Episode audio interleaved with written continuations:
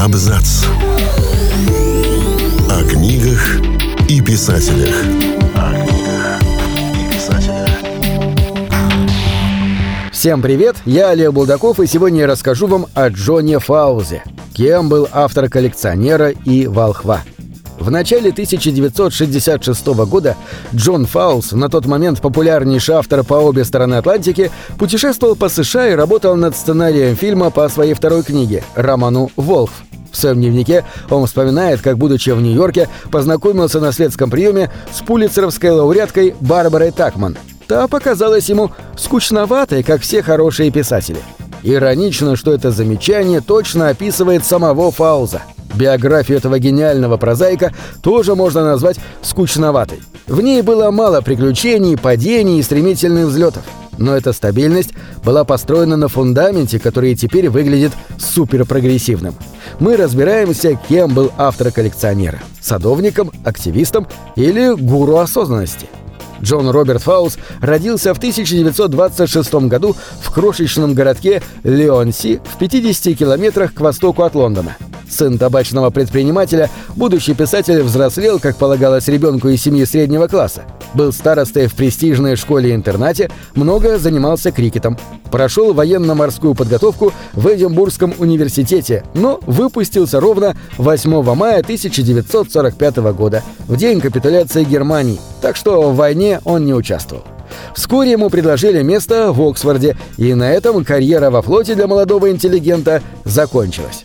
Колледже Фаулс изучал французскую и немецкую литературу, а после окончания учебы стал преподавать в Европе. Пару лет поработал в университете Пуатье во Франции, затем переехал на греческий остров Спецос и там познакомился с будущей женой Элизабет Кристи.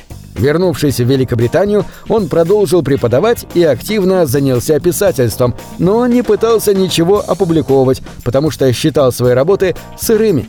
Это время было посвящено оттачиванию мастерства и попыткам подражать самым разным авторам, от Гюстава Флабера и Даниэля Дефо до Дэвида Лоуренса и Эрнеста Хемингуэя. Первая книга вышла в 1963 году. Коллекционер моментально попал в списки книжных бестселлеров. Вырученная от дебюта прибыль позволила Фаузу оставить академическую карьеру. Вместе с женой он переехал из Лондона в Лайм-Риджес, городок в юго-западной Англии с населением 3500 человек. Там, в особняке с видом на Ла-Манш, он и прожил следующие 40 лет. Писал книги, много читал, был куратором в местном музее, возделывал сад. В одном интервью Джон Фаус однажды сказал, что он и его жена – люди 2069 года. Писатель имел в виду, что супруги живут без детей и заняты творческим трудом. Действительно, при благоприятном развитии событий во второй половине 21 века все повседневные заботы и рутинные задачи возьмут на себя роботы. Человечество перейдет на четырехчасовой рабочий день, освободившееся время займет художественными практиками и станет жить по-фаузовски. Но это не единственный признак, демонстрирующий прорывный образ мысли писателя. Первое, в чем Фаус опередил свое время, это интерес к экологии. Он с детства обожал все связанное с природой. Его дядя и кузен занимались естественной историей и брали мальчика в загородные поездки. Затем, как рассказывал сам писатель, ему помог Гитлер. Семья Фаузов была эвакуирована в Девон, и юный натуралист пять лет провел в деревне. Ребенок искал бабочек, наблюдал за птицами, гулял по сельской местности. Эти моменты запомнились ему как самые яркие в детстве. Много лет спустя он расскажет, что в подростковом возрасте ему больше нравилось проводить время на природе, чем в компании других мальчиков. Переехав в Лайм-Риджес, Фаус большую часть дня посвящал своему дикому саду. Двум акрам пышного зеленого буйства, где росли неожиданные растения, среди них бамбук, куст калины, новозеландский папоротник-долгожитель и мимоза, привезенная контрабандой из Франции. По территории бегали лисы и барсуки. В общем, писатель-отшельник старательно организовывал вокруг себя пространство, близкое к естественному. Почему же человек, получивший славу и любовь всего мира, предпочел светскому блеску затворничество в глуши?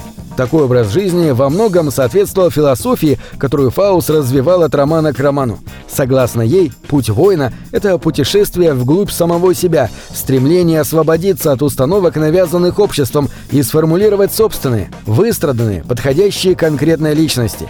Ярче всего эта позиция проявилась в романе «Волхв». Главный герой романа, над которым Фаус работал больше 10 лет, молодой преподаватель-британец Николас Эрфи. Он приезжает на греческий остров и знакомится с таинственным местным миллионером, который рассказывает гостю пару историй. Довольно скоро эти нарративы начинают воплощаться в реальности, а Николас обнаруживает себя в центре странного спектакля, разыгрываемого неизвестно кем. «Волк» — мистика и философский роман. Он существует на стыке течений. Уже полвека назад писатель понимал, что самое интересное искусство появляется там. Другие работы Фауза тоже не вписываются в рамки своих жанров — коллекционер, который при первом появлении на русском языке был назван в предисловии эротическим детективом, действительно можно прочитать как триллер, но на самом деле это летопись классовой трагедии. В ней необразованный банковский клерк, увлеченный собиранием бабочек, влюбляется в художницу Миранду. Он похищает девушку и запирает ее в подвале загородного дома. Миранда – типичная представительница творческой интеллигенции, ее мучитель – тоже продукт среды, в которой вырос. Повествование состоит из дневников, которые ведут она и он, так что читателю становится очевидно, что каждый герой находится в собственной клетке восприятия, и их вселенные не пересекаются. Своем третьем романе Фаус также работал на стыке жанров – «Женщина французского лейтенанта» — псевдовикторианский роман, который стал позже основой для одноименной голливудской мелодрамы с Мэрил Стрип. Формально действие книги происходит во второй половине XIX века. Палеонтолог-любитель знакомится с таинственной Сарой Вудров, социальным изгоем, известной местным жителям как «покинутая любовница французского военного». Все должно было развиваться как исторический любовный роман, но Джон Фаус постоянно вторгается в собственный сюжет, комментирует происходящее с современной ему точки зрения и даже предлагает читателю три возможных концовки. Как и викторианские классики, Фаус – образцовый автор, существующий вне высокой и низкой культуры. Работая не для интеллектуальной элиты, а для самой широкой аудитории, он стал одинаково популярен и там, и тут. А параллельно с созданием романов он выстроил свою герметичную микровселенную, наполненную простыми радостями, наблюдениями за птицами, собиранием окаменелостей, чтением и возделыванием сада. В каком-то смысле сложно представить произведение более совершенное, чем эта микровселенная. На этом все. Читайте хорошие. Книги —